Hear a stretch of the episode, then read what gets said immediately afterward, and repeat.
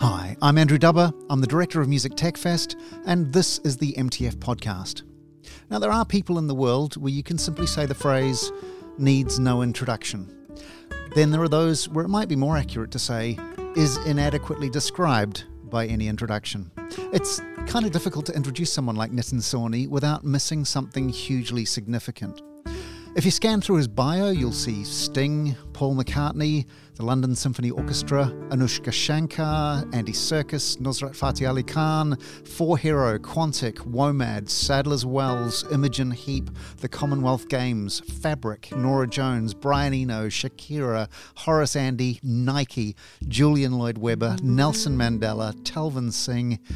You'll see festival curator, newspaper columnist, radio presenter, theatre, Hollywood films, games, BBC nature documentaries, contemporary dance, comedy, influential DJ, jazz, classical, electronic, choral music. He's even been an animated children's television character as himself.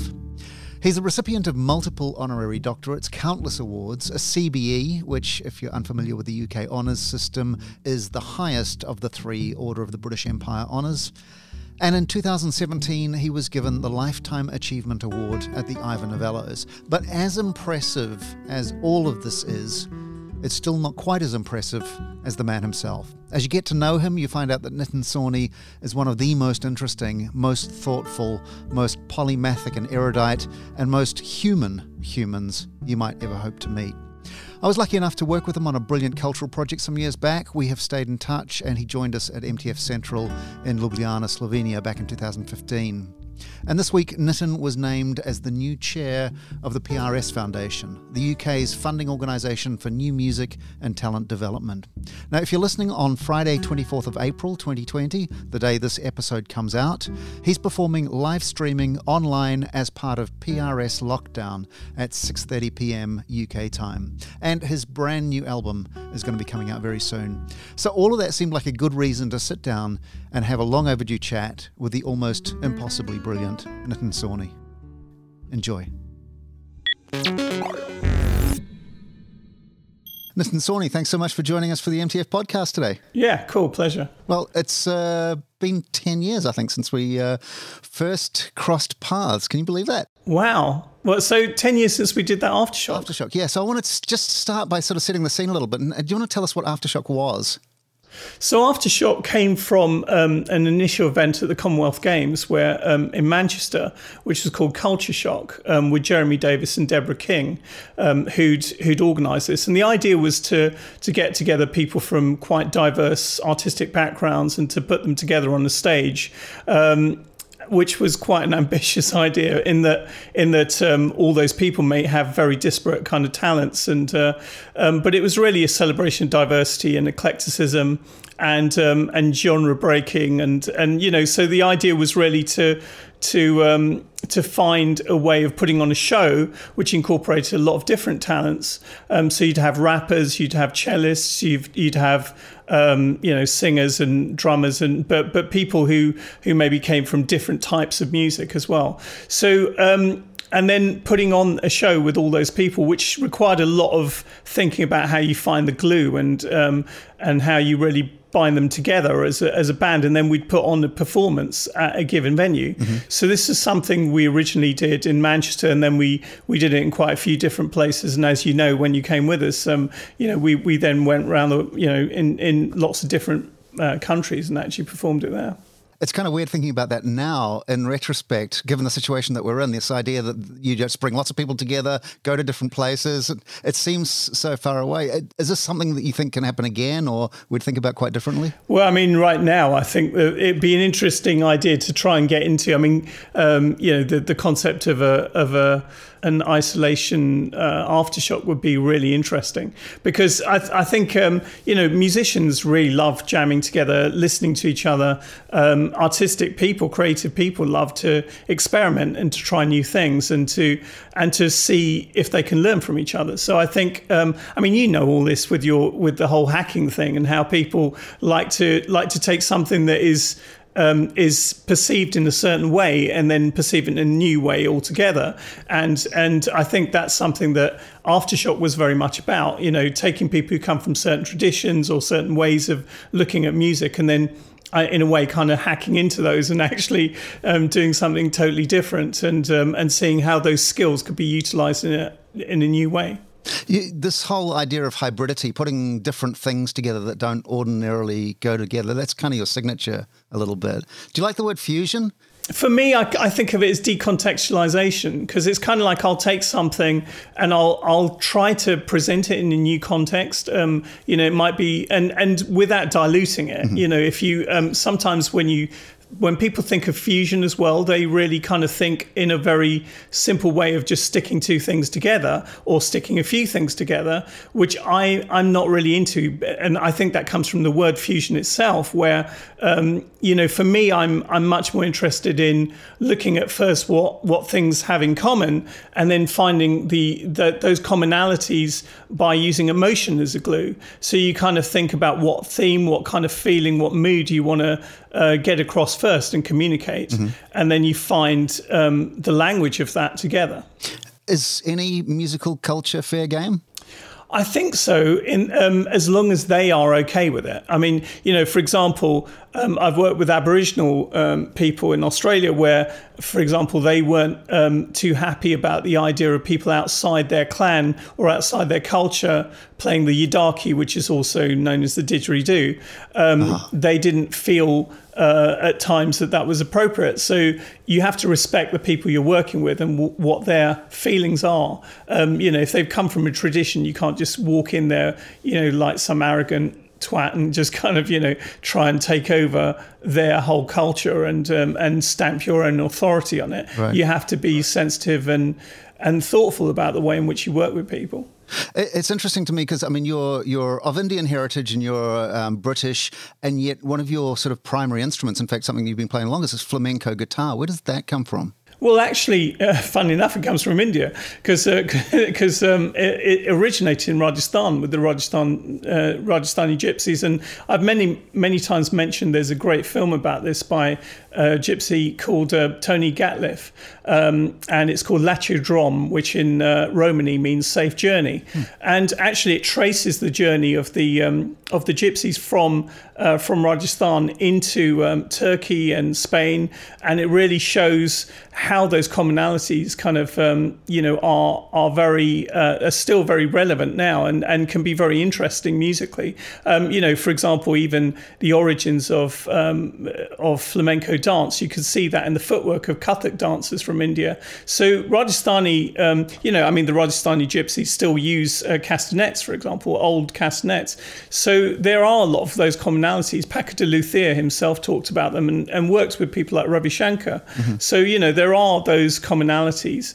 Um, I mean, I love looking for things like that as well. You know, sort of like finding finding these points of connection, and it's something actually I'm writing about at the moment. I'm I'm writing a book on this. Um, you know, about those common meeting points between different cultures, um, particularly through art and music. Right. When are we seeing that?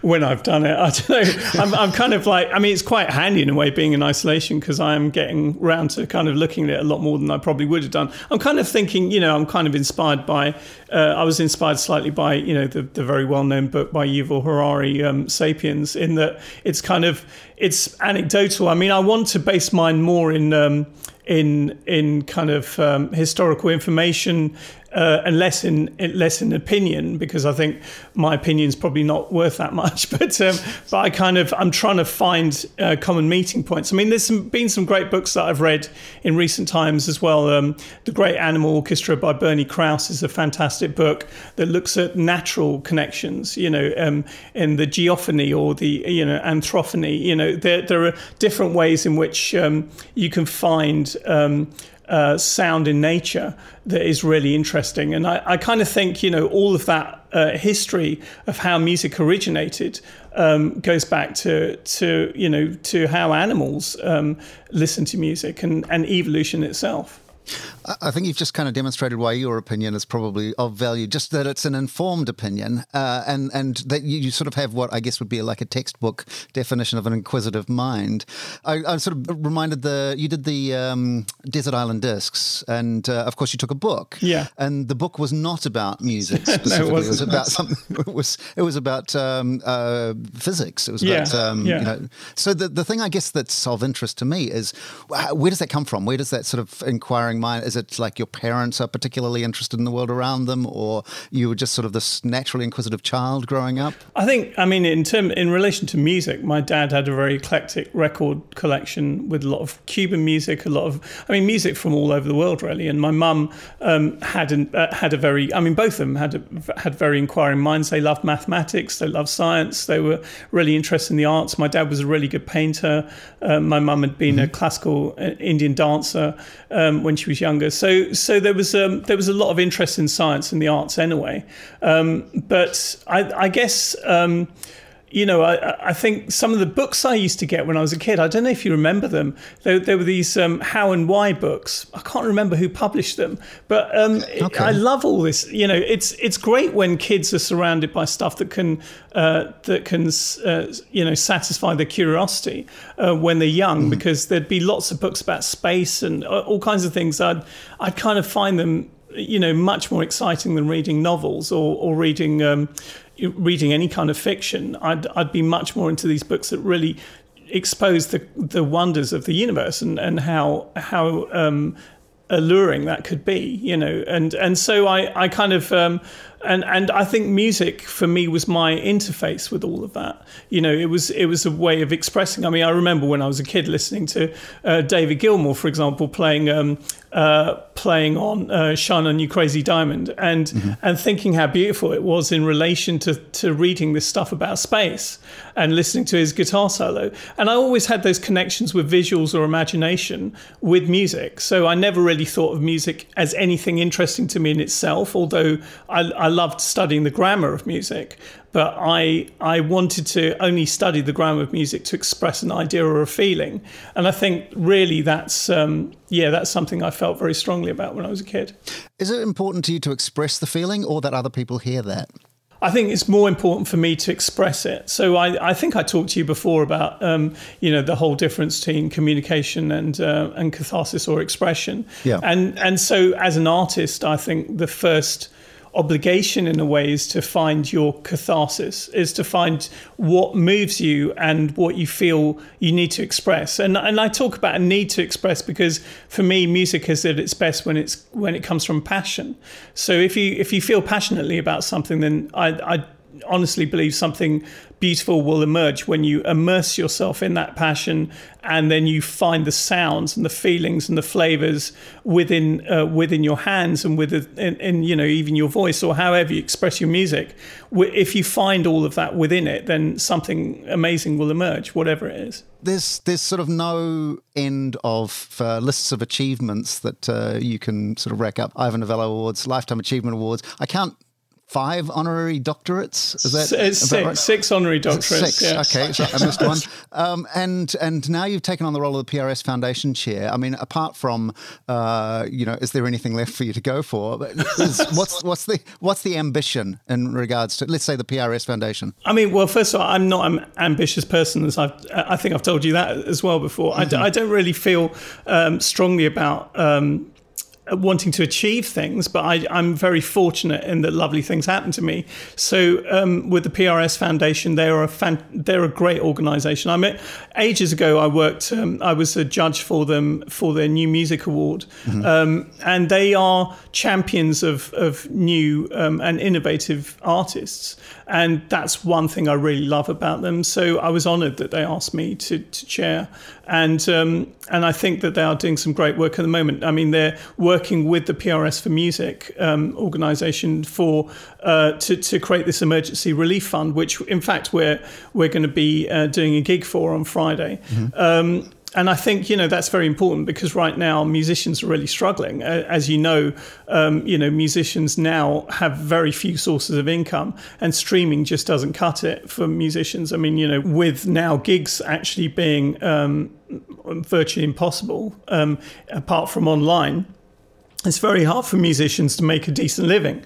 So I think it's important for um, organisations like PRS Foundation or you know PRS for Music to, to really be there to help out and to to support young musicians who want to actually be heard and not um, not really thought of in a commercial way. I mean, for example, the old commercial models that existed before record companies um, funding young musicians with development deals, that doesn't really exist anymore. And so, right. you know, I've, I've often said what happens to those young musicians who really need help and support in evolving their talent. I mean, you know, you could you could have a young Mozart and uh, they would go unnoticed because what are they going to do? If there was an equivalent of someone like that, what would they do with their talent? Um, you know, I mean, to make a living, they may find themselves working in the commercial sector and creating music for adverts or films. Mm-hmm. But I mean, even then, they have to get recognized and they've got to build a body of work.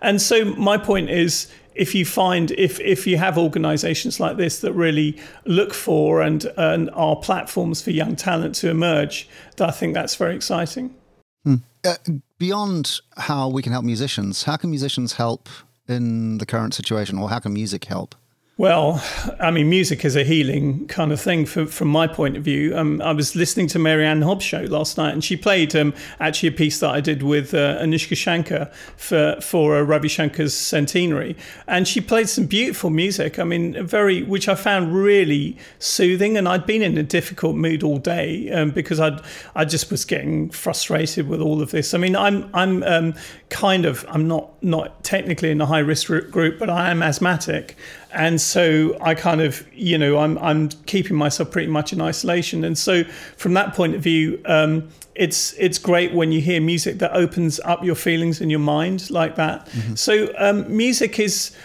I mean, you know, there is there is a lot of you could get into the technical side of it, and and um, you know there are parts of the brain that respond literally in a in a pleasurable way to to music. And um, there's a part of the brain called oscillatory phase lock, which um, which they find in chimpanzees as well, um, where they respond like we do to consonance and dissonance in different ways. So dissonant intervals in music actually create uh, unrest and uh, and irritation.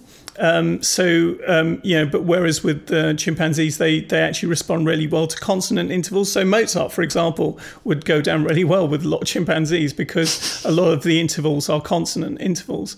Um, so so it's kind of you know it's and and that's to do with the ratios and so on. But I mean, it's kind of it's very um, you know, it's it's very soothing and very healing to listen to great music that you can empathize with. I mean, it's not just the technical side; it's also nostalgia. It's also, you know, it evokes so much feeling in us. Where whereas in animals, primarily they're using music for survival, reproduction, and communication. We're using it in so many different nuanced ways to mm-hmm. actually really uh, enhance our moods. And in fact, I talked um, recently about, um, and I was talking to a psychologist. Um, uh, about um, the idea of EMDR which is eye movement desensitization reprocessing, and that um, that in itself is about left right.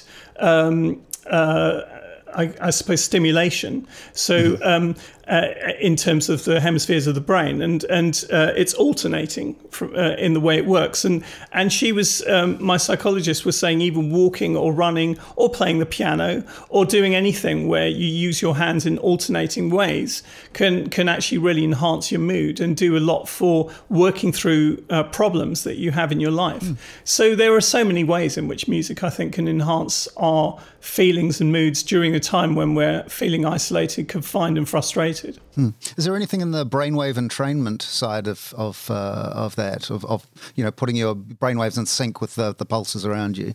Well, I think I think there, that's what's going on with the EMDR. I mean, it's very difficult to know exactly. The person who actually came up with it, uh, I can't remember her name off the top of my head, but she sadly passed away last year. But she um, she originally uh, noticed this with light through um, through foliage in trees when she was uh-huh. when she was taking a walk, and it, she noticed that the the light was was actually alternating, and um, and this is how it works. Is you know originally it was eye movement, but it also works the same way with sound. I mean, if you have a pulse alternating between uh, you know left and right with the headphones, that that can be equally effective. Mm. So um, so there is a lot of uh, clinical data that actually backs this up, and it has got very positive results. Um, you know so so i do think it's uh, it's really interesting and i think music for me you know if you tap into some of that musically i think it, it can really be quite interesting mm. One of the things that's really sort of obvious about your music, apart from it being, you know, incredibly technically proficient, is that you, you do the emotional without doing the sentimental. Um, how do you distinguish those things, and how do you really kind of how do you how do you separate those things? I think that's a really good question, actually, Dubber. I mean, like you know, that's something I do feel sentimentality. You know, working, for example, a lot on documentaries. Mm-hmm. I mean, you're you're a documentary maker yourself, so you're always looking for um, ways in which you can uh, you can find tonality mm. and feeling without being didactic. So you don't want to go around uh, telling people what to feel or to think. Mm-hmm. You, you, want to try to evoke feelings in people um, through sound, but without uh, without necessarily imposing your own perspective on them. And I think that's very important. I think that is the difference between sentimentality, where where you are actually being um, allowing your own uh, feelings to take over the um, the the elegance uh, and grace of the expression itself. And I think um, I think you know it, that's the same with personalities. I mean, I find that the people most interesting to me are those who are able to um, who are able to, I suppose, um, use their emotions to support other people. And I think music can can do that in the same way. If you become over sentimental, for some reason, to me, it feels like selfish music as opposed to music that is shared with others. Hmm. Which is really interesting because you're a collaborator. Um, is that kind of central to what you do, or is it just sort of a byproduct of how you work? I mean, I love working on my own as well. I mean, I love um, I love playing piano and, and guitar and, and coming out with you know I'll write a lot of songs and music. But uh, but yeah, I mean, I I think it's once I've done that, and like I was saying in the first place, everything comes from a personal catharsis, but then it's about sharing, mm-hmm. um, you know, and uh, and I I think that is that's a real pleasurable aspect of making music is that you have the opportunity to communicate with others in a non-verbal way, you know, and and uh, to find uh, those common meeting points. I mean, quite often I will start, however, you know, if I'm working with a musician, I'll start with um, a conversation. When I worked with um, Imogen Heap, you know, that was the thing when we did London Undersound. Again, I think I've mentioned this to you before, but you know, um, when we when we did London Undersound, we had we we created a ritual where we travelled around London by um, going to these different parts of it, different uh, compass points of it, and in, and at different times of the day. So we created this whole ritual, and then from that we created a piece of music that used that ritual as the basis. Uh, so in a way, it was kind of trying to create in a very short time span almost uh, a mini musical tradition. So it was kind of like coming from activity and feelings and thoughts that meant that you were um, incorporating the day the day into the music itself. Hmm.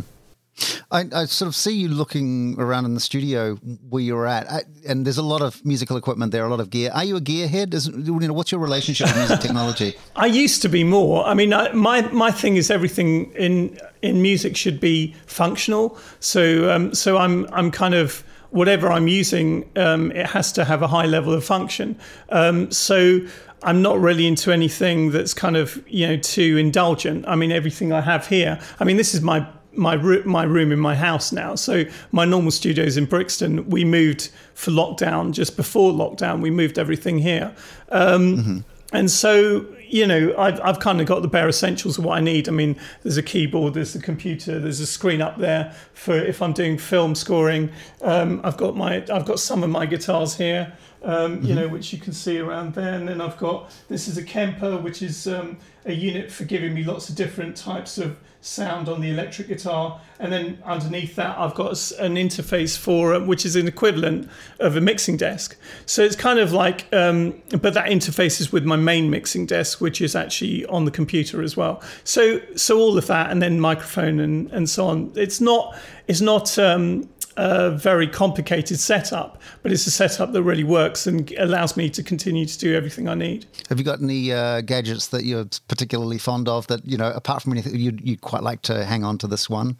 Yeah, this iPhone that I'm using right now. I think that's my main gadget, like most people. Right. But I think apart right. from that, um, yeah, I mean, I I guess um, I've got my ROLI at the at the studio at the moment. I haven't brought that okay. over. I don't know if you know about those, but those are yeah the keyboard. Yeah, yeah. so I love yeah. those. Those are really interesting, and I find that quite uh, quite a cool thing. And I use that with the with the iPad to kind of um, uh, you know through Bluetooth to kind of find.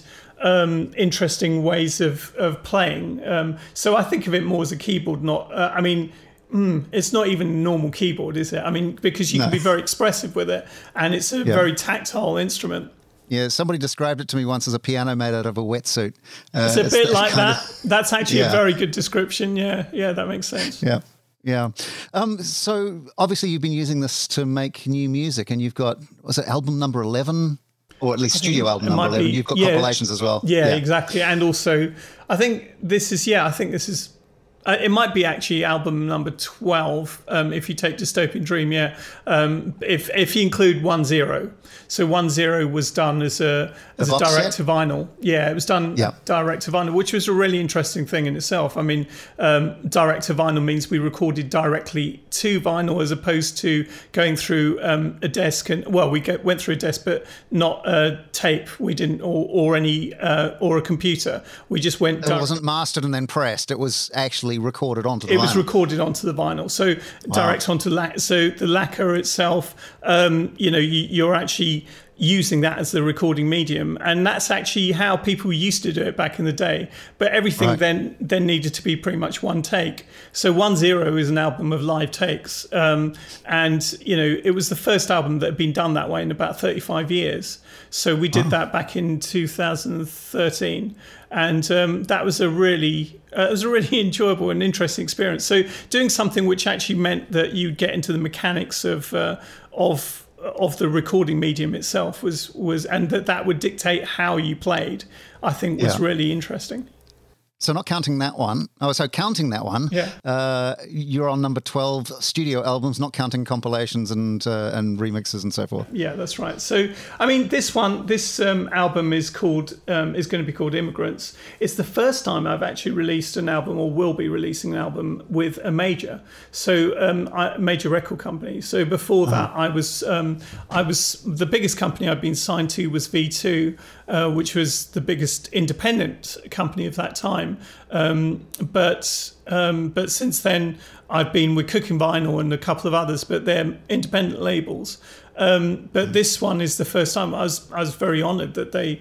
Um, I mean, I really like Sony Masterworks because they call themselves a genre fluid label, which I think is great.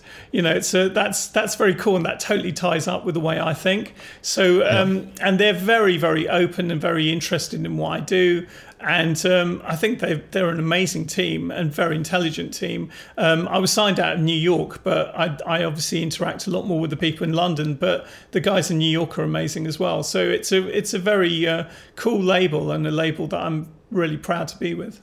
Hmm. And so, tell us a little bit about Immigrants. So yeah, I mean, I wanted to make an album that, I mean, after all of the incredible. Um, it's been it's been so depressing to hear how um, how immigrants have been constantly attacked and scapegoated, not just in the UK but across the world, uh, for so long. Um, you know, and I think it's important to really celebrate the history of immigrants and how much they have contributed to societies. I mean, the net, you know, in economic terms alone, you know, the net benefit of immigrants is phenomenal to this country and to most countries. But you know, if you if you remove that, just how much they enrich the culture and how much immigrants have, you know, uh, it's weird that we think in terms of immigrants being separate to everything else because really, you know, every culture is dynamic. We we can't think of a of any culture as being static. When people do that, cultures die anyway.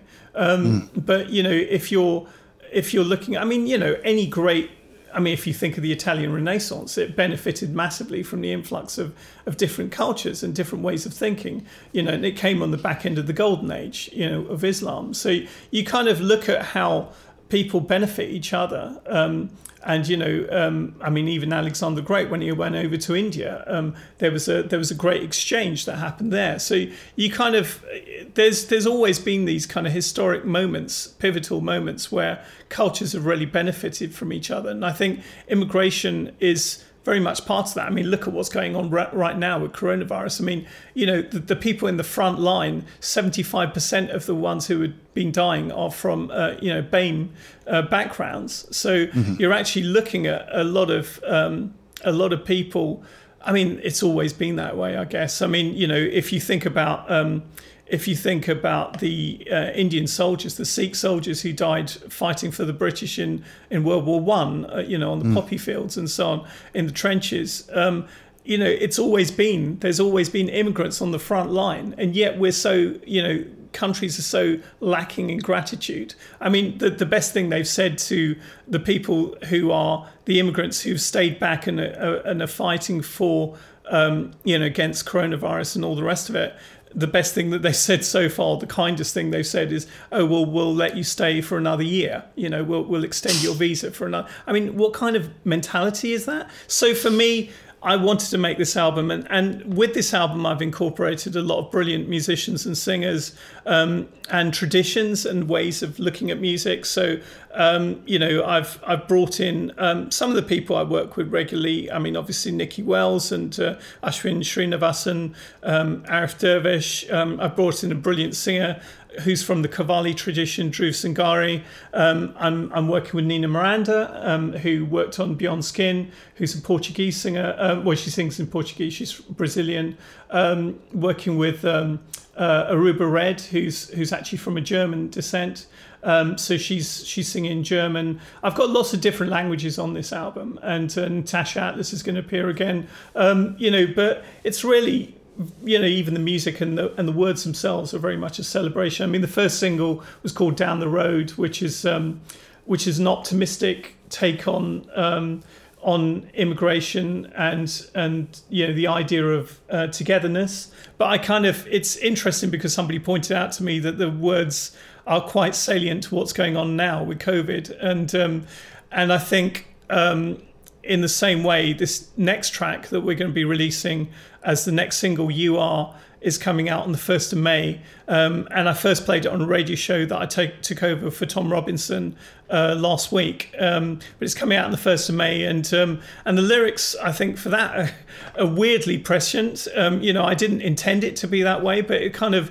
It's very odd because the lyrics actually really are, they sound like what's going on now. And I think there is um, there's something of a zeitgeist, um, you know, about how you sometimes work as an artist. Um, you know, where you don't even realize you're tapping into something that's happening or is about to happen.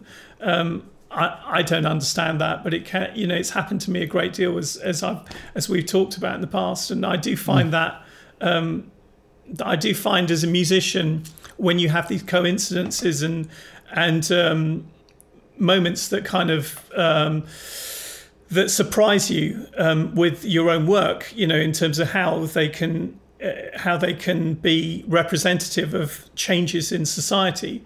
Um, it can it can be quite uh, quite surprising. You know, later on down the line.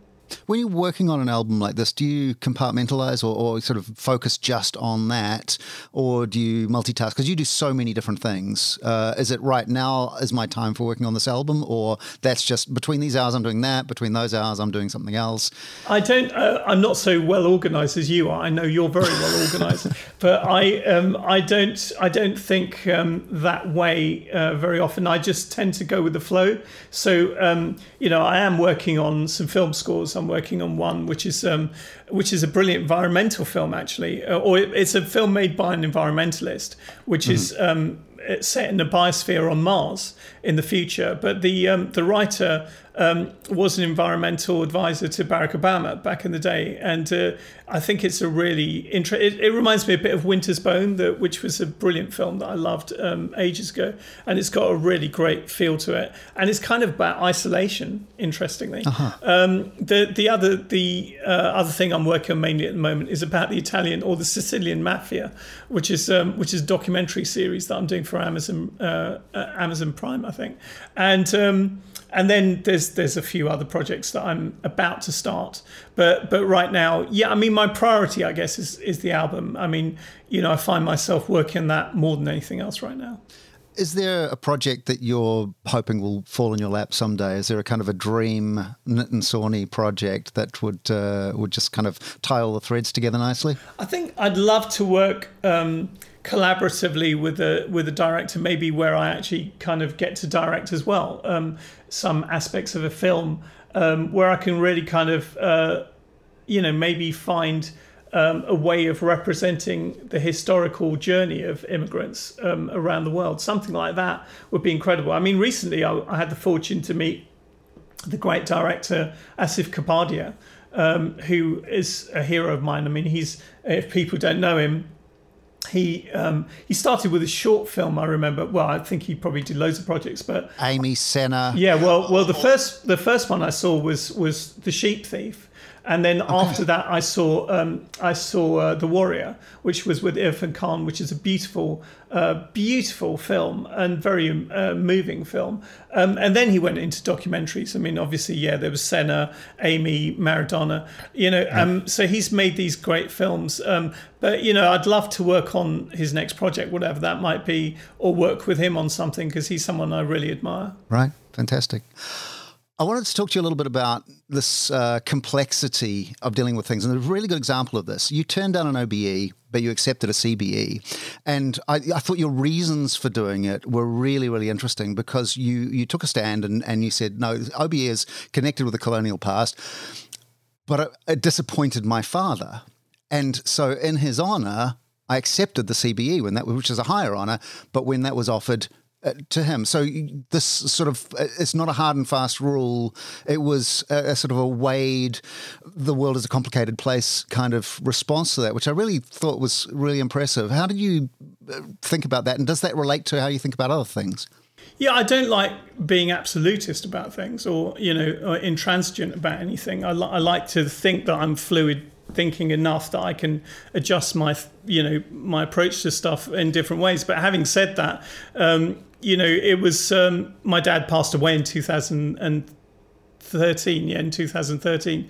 So. Um, you know that left a, a big impression on me. Um, I was there by his bedside for five days, um, holding his hand, you know, and uh, and swabbing his mouth, you know, during those five days, and it was a very uh, powerful experience to watch some someone close up pass away. Um, and I think um, the very fact that he had said that he really wanted me to take to you know he said you'd be it'd be a sign of how far we've come um, you know if you took that and uh, or it'd be a measure of how far we've come. And and so the very fact that the CBE was offered to me in the letter on my dad's birthday you know um, in 2017 uh, was it 2017 yeah and then 2018 I took it was it? Or no it was last it was last year. I'm going going crazy. Yeah so 2018 he um, he had um, he'd said uh, i mean so I, I, got sorry i got the letter. I'm going crazy. I'm thinking about my dad right now. Um, so he'd said when when um, you know when i did turn down the OBE he said would you not take it for my birthday? So the very fact that it came on his birthday uh, hmm. for me actually you know was a was a big thing. And um, yeah it's, it's hard for me to talk about in some ways but i think i think it's um, you know, I, I think the whole idea, I it's not something I wear on my sleeve, the whole CBE thing.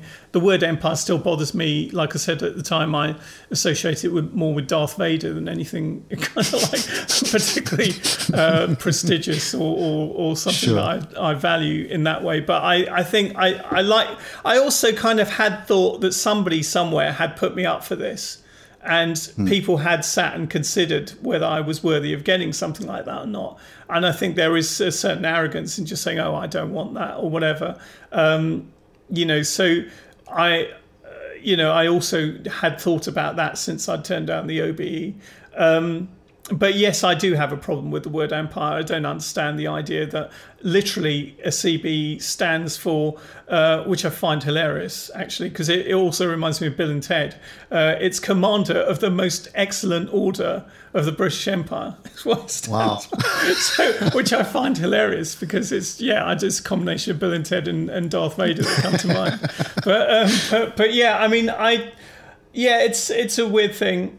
It, I guess, um, you know, it's. Uh, I mean, the, at the moment, the people who really deserve honours uh, are the doctors and the nurses um, who are fighting for their lives as well as ours. Um, you know, and well, I pay first, and and maybe then honours. Yeah, well, absolutely right. Yeah, I mean, uh, and, and PPE. You know, yeah. I mean, they they need that stuff. So it's kind of like you know, uh, I kind of take everything with a pinch of salt in terms of me getting any kind of an honor or anything like that. I, mm. I, it's nice, and I really I, I, acknowledge it and I respect that people felt that they want to do that, which is which is lovely. But at the same time, there are a lot of people who I know for sure definitely deserve a hell of a lot more than I do. It does open up a really interesting thread here, though, because you're a very scientific thinker, but it does sort of admit the possibility of you being quite a spiritual person as well. What what does? The the idea that that uh, sort of a, as a, a, commemorative thing for your father that oh, there yeah. is sort of some some significance that it fell on his birthday. Yeah, yeah, I know what you mean. Yeah, so the signs thing. Well, I mean, also coincidences and stuff like. That. I mean, yeah, it's not like I'm superstitious or anything like that, but at the same time. Um, I kind of, I suppose there are there are ties with other ways of thinking that I. I mean, there's so much we don't understand in science. I mean, at the moment, um, if you take the um, uh, was it the Frauke-George experiment, or you know, if you if you know about Schrodinger's cat, it's an extension of that thought thought experiment. Or if you take, um, uh, you know, now we realize that quantum entanglement isn't, as Einstein said, it's not actually uh, the idea that there is. Um, pre-programmed kind of like information within uh, within the the bosons that you know or photons or anything that is entangled um, you have literally got I mean, it's not communication, but you've literally got a situation where there is a system that can operate at any distance. Uh, what's what Einstein called spooky action at a distance. So you have all kinds of stuff that happens in this universe that is way beyond our understanding, mm-hmm. and science just can't even touch it right now. I mean, you know that that the quantum entanglement itself disproves that the, the, the speed of light um, is the is the speed limit of the universe. I mean, so which is which is a principle that so much science is based on. So it's kind of like um, you know if you if you just look at these basic things, um, it's very difficult for us to understand a lot. So sometimes I just go with my intuition and think, well, this is coming his birthday. I don't understand why. I don't really try to fathom it, but for me, it feels appropriate to respond in this way. Mm. Nice. Subatomic empathy. There you go. Yeah, quite. Um, we had you at MTF in Slovenia, and I just realised that was five years ago. So it's about uh, we're overdue getting you back again. But one of the things that was really great about having you there was that there wasn't any boundary between the things that you got involved in. I mean, I remember in the hackathon, you were sitting there sort of cross-legged on the floor with a guitar, and people were jamming. And so, the I, I guess the this idea about compartmentalization and and how do you think about what you do? I mean, because you're you're I mean, you've done comedy, you've done academia, you've done, you know, music, you've done games, you've done, you know, all sorts. You acted in Hollywood films, you know. You, and, yeah, I did have my one appearance. Yeah, yeah, but but I mean, so being Nitin Sawhney must be a, a kind of an interesting endeavour. it's very difficult for me to be objective about that one, Dub. I, I, I, guess that's probably right. But but if there was somebody who was looking to you as somebody uh, like uh, uh, as you sort of look at other people and go, this is somebody I admire. If somebody was looking at you, admiring, what would you say is sort of key to being more Nitin Sawhney? Uh, well, being yourself is probably the, the, biggest thing. So, ironically, to be more me is actually to try as hard as you can to not let other people tell you who you should be. Mm. So, I think I think always trying to find um, follow the work, follow your passion, and not your ego. I think that's very important. I mean, I'm I always try to look for interesting work that stimulates me as a human being, but not not really. Um, I'm not really interested in you know pushing myself in, in any way as as the center of anything. I'm much more interested in um, finding work that i can really empathize with and find common commonality with and uh, and get excited about and feel passionate about. And and i think that's what you know that's what i'm always doing. And i think and don't look back you know um, don't don't kind of well you can look back but but but always trying to be in the present with what you do as an artist and creatively try to find where you are right now rather than what you did then and try to reproduce it or what you might what you might be doing or anticipate what you might be doing in the future i mean ambition isn't interesting to me um, being present minded and uh, and excited about the moment is is how i think Nitin, thanks so much for your time today. Thank you. Really appreciate it. Cheers, Dub. Good to see you. That's Nitin Sawhney, and that's the MTF podcast. You can find Nitin online. He's at the Nitin Sawhney on Twitter, and his website is nitinsawhney.com. That's N I T I N S A W H N E Y.com. I'm Dubber at Dubber on Twitter, and you can find Music Tech Fest, all one word, on pretty much everything. The podcast comes out each week on a Friday, so you might want to subscribe. But uh, whatever you do, share, like, rate, review. Have a good week, and I'll catch you next time. Stay safe. Cheers.